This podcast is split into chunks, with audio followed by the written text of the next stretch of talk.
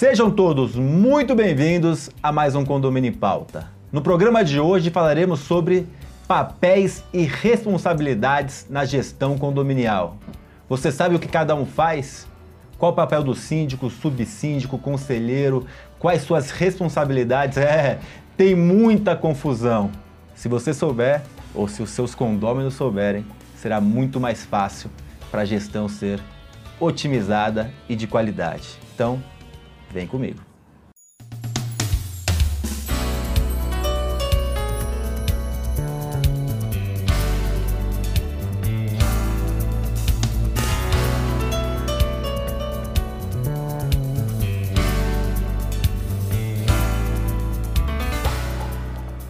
Hoje temos duas convidadas especiais, uma de Belo Horizonte, a outra do Rio de Janeiro.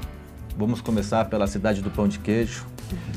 Paulo Oliveira, prazer enorme ter você aqui, uma síndica de muito sucesso. Aliás, as duas síndicas de muito sucesso uh, em regiões diferentes, mas é um prazer enorme, primeiro, você aqui, Paulo. Muito obrigada, Ricardo, mais uma vez aqui com vocês. Agradeço o convite, é um prazer estar aqui. Prazer é nosso. E Márcia Montalvão, também uma síndica de muito sucesso no Rio de Janeiro. Um prazer enorme ter a sua presença com a gente. Prazer é meu. Obrigada pela oportunidade. Muito bom estar aqui compartilhando informação, conhecimento. É sempre muito relevante. Nós que agradecemos. Vou começar com você. Aqui fora do ar a gente estava batendo papo e você falou que faz um, um, material. Vou começar já por essa parte. Ok. Eu falei que eu não tinha roteiro, né? Você não Sim. acreditou. É, você falou que faz o material e que esse material você já ali coloca os papéis de cada um. Sim. E pelo que eu entendi, posso usar uma palavra que talvez você não goste, não sei, aí fique à vontade. Você já doutrina um pouco o como que cada Sim. um tem que se comportar, como cada um tem que é, é, para quem ligar, quando ligar, por que ligar. Então, assim, a responsabilidade de cada figura e, e já coloca assim um, uma uma espécie de, de limite também, eu acho que para os condôminos, porque isso é importante. Posicionamento, Posicionamento. Né? Então, por favor, explique para a gente como você faz. Você falou que dá muito certo. Sim. É, na verdade, quando a gente assume um condomínio, eu faço um diagnóstico para entender onde eu estou entrando, né? E nisso a gente faz as análises de documentação, de convenção, regulamento, de todos os processos que, se é que tem, né? Nesse condomínio, quando a gente, quando não tem, a gente tem que implantar ou a gente informar.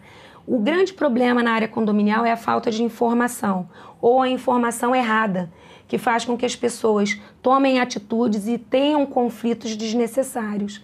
Então, uma forma de mitigar isso é você informar, esclarecer para as pessoas os papéis de cada um. E nesse documento que eu chamo de Manual de Boas Práticas, além da parte jurídica, que eu informo, porque tem muito problema de vizinho com vizinho, que acham que é o síndico que tem que resolver, então a gente já informa como que é o problema entre vizinhos. Né? Eu acho que quando você informa, você dá a informação, você tem como mitigar esses tipos de questionamento. E aí tem que ser muito estratégica essa comunicação, porque ninguém lê ata, ninguém lê convenção, regulamento interno, mas esse manual de boas práticas, ele é objetivo. Então, a, a, o objetivo desse documento é justamente trazer essa informação. E nisso, além da parte jurídica, tem os papéis. Então, qual é a responsabilidade do síndico pelo Código Civil? E muitas vezes vem repetido ou tem algum detalhe a mais na convenção. Uhum.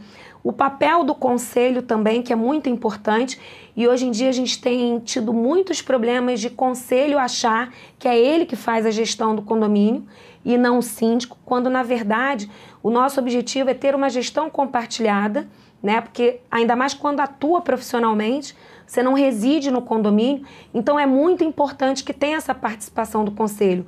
Mas a participação do conselho não quer dizer que o síndico tenha que obedecer o que o conselho faz, o que o conselho quer, o que o conselho fala, e sim ter um compartilhamento de informações e de estratégias de como aplicar determinadas decisões que são relevantes para aquele para aquele universo condominial, que cada um tem a sua cultura. Queria depois terminar. E aí quando a gente informa qual é o papel do síndico, qual é o papel do conselho, o conselho já começa a se situar, já entender qual é o papel dele e eu não entro no embate.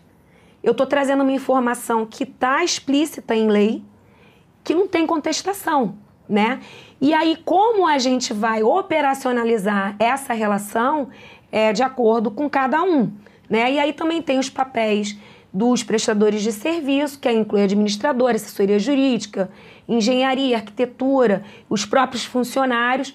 Então, esse tipo de, de manual que eu deixo, eu deixo inclusive como legado, né, para onde eu atuo como síndica, ele é muito rico porque ele, é, ele continua sendo usado, sabe? E é muito interessante que quando tem alguma alteração a gente só altera e tudo é sacramentado em assembleia para ficar oficializado no condomínio. Pegando um gancho aqui no que você falou, Paula, é, você tem uma experiência grande como síndica profissional também, né? Vocês uhum. duas têm. E a gente vê que muitas vezes o conselho ele quer um síndico para ser o pau mandado. Sim. Então ele não quer assumir responsabilidades, aí contrata um, um, um, síndico, uma síndica profissional e quer direcionar o trabalho e quer que ele seja o, o marionete desse, desse condomínio. É, esse posicionamento tem que ser feito, acho que esse é um ponto importante aí, tete a tete com esse conselho, esse é um ponto. E, e, e também, uh, falando de síndico profissional, eu sempre falo em sala de aula nos nossos cursos da Gabor, que na prática, muitas vezes, a hierarquia se, se, se inverte o conselho com o síndico na prática, na questão de o síndico tem um, um, um, conselho como se fosse empresa, né? Então ele tem ali normalmente os três conselheiros, uhum. aí ele traz ali o, o, o, que ele acredita ser o mais correto, alguns caminhos para decidir em conjunto, mas quem bate no peito e, e, e, vai decidir, então se o conselho falar, não, eu quero que você faça corte a luz dos devedores.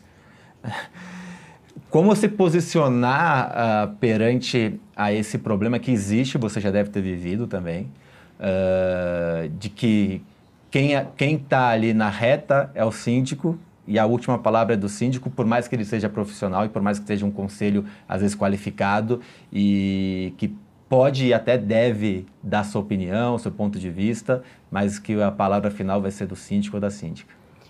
É, essa questão é complicada porque acontece muito isso na prática, né? Inclusive, quando a gente é chamado para apresentar uma proposta, às vezes é criada uma comissão, que normalmente é o conselho, e que eles definem até aquele síndico que talvez eles identificaram ali que no dia a dia, na prática, vai fazer aquilo que eles estão querendo, né? O Sem bananão, respe... né? Vamos atrás é, do bananão. É, exatamente. Vocês não acontecem muito, que dá para ver que vocês são mulheres não, fortes. É. Essas aqui vai ser difícil para manipular. É. Mas desculpa te interromper. Mas é mais ou menos isso, né? Já teve, eu lembro, me recordo, é, deve ter uns dois, três anos, eu participei de uma concorrência e eu fui apresentar para o conselho. Falei, olha, a gente faz as reuniões com o conselho, a gente tem reuniões com moradores também é, logo no, nos primeiros seis meses para entender melhor o condomínio, para depois a gente chamar uma assembleia, ou se caso precisar de chamar antes.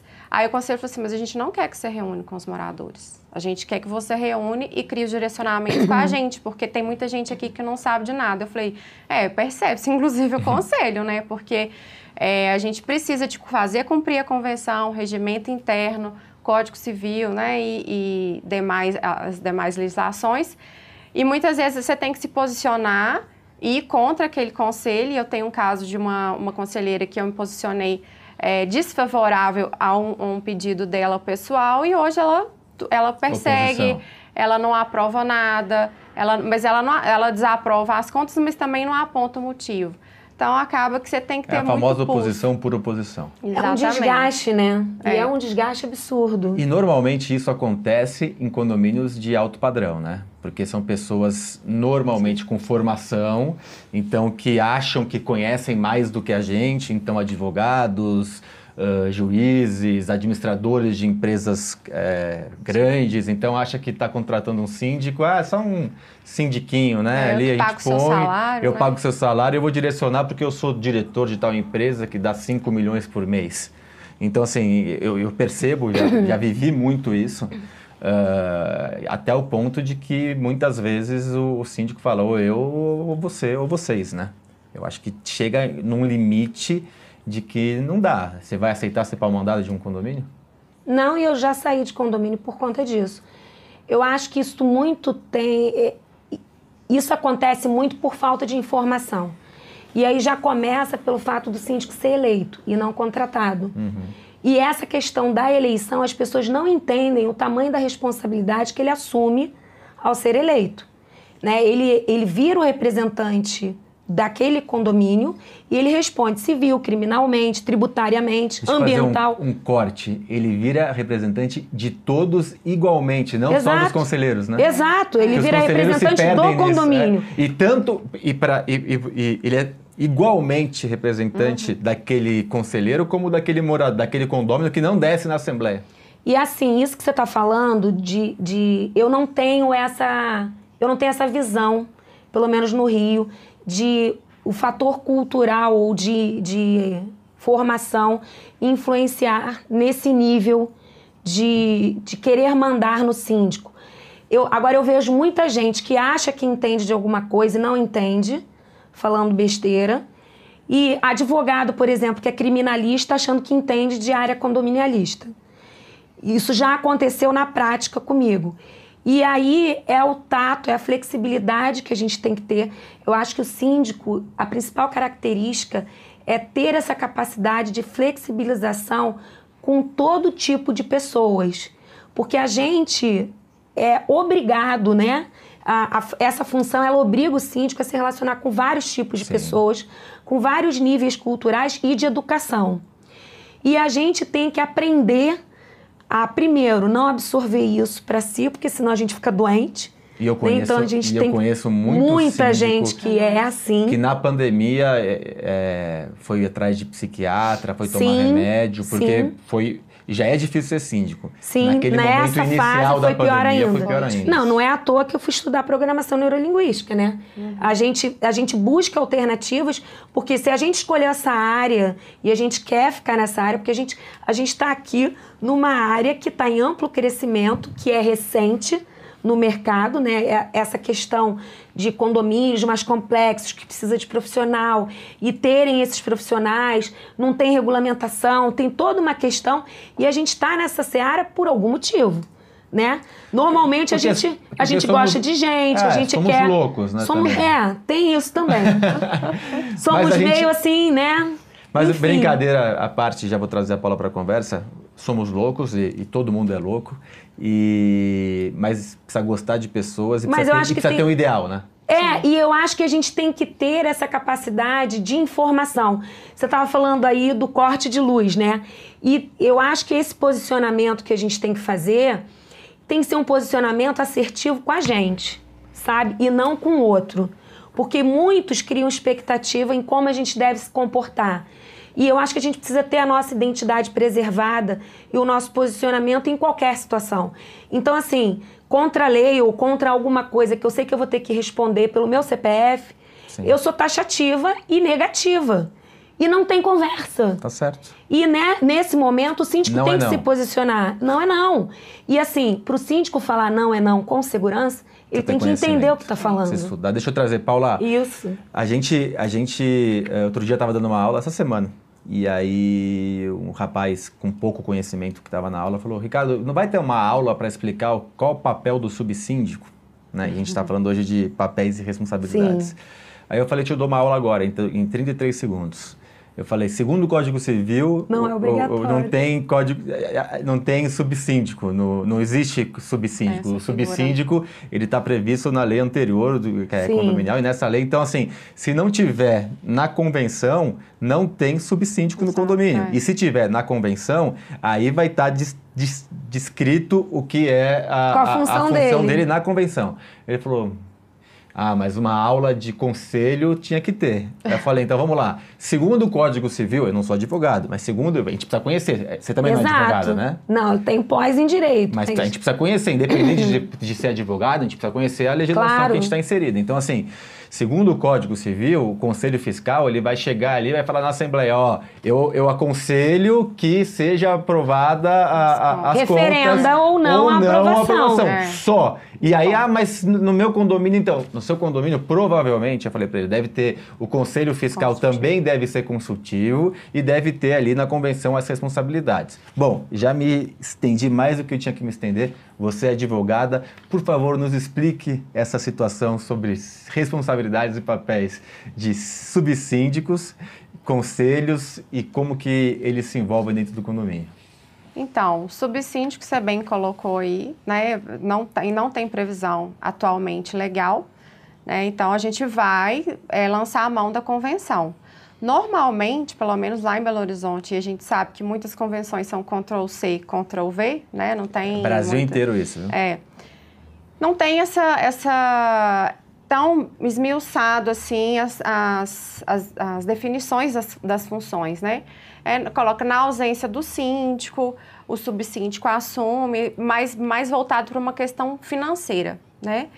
E também no caso, por exemplo, de renúncia do síndico, o subsíndico ele assume ali automaticamente até que seja feita uma nova eleição isso lembrando se tiver na, se tiver é, ela na tá convenção, da convenção, né? é. Porque muita gente acha que o subsíndico ele substitui o síndico, é, vai substituir o síndico. Em qualquer ausência, Em qualquer né? ausência, não, ou é. quando ele acontecer alguma coisa, ele não tem isso em é. lugar nenhum, só é. se tiver na convenção. Sim. Eu, particularmente, na prática, eu nunca vivenciei um caso, até quando a gente assume como síndico externo, síndico profissional, condomínio, é de ter ali um subsíndico, porque normalmente algumas pessoas que ficavam à frente da gestão, elas querem sair, elas saem, não, eu não quero nem mexer com isso mais, ou se envolve no conselho entendendo que o conselho tem, é acima do síndico, né? Então, mas de qualquer forma, é, tem que lançar a mão da, conven da convenção do condomínio para saber exatamente quais são as funções.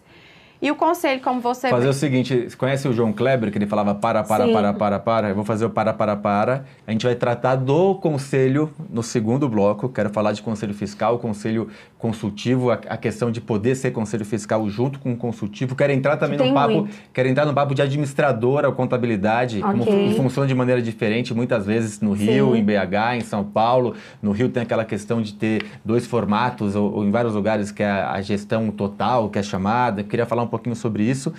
Tá gostando do programa? Já curtiu, já deu seu like, já compartilhou, já comentou? Não? Então faça isso para nos ajudar a disseminar informação de qualidade. Estamos chegando perto de 4 milhões de visualizações e quando atingirmos vamos fazer uma festa bem grande aí para comemorar. Segundo bloco, sexta-feira, essas respostas e muito mais. Até lá.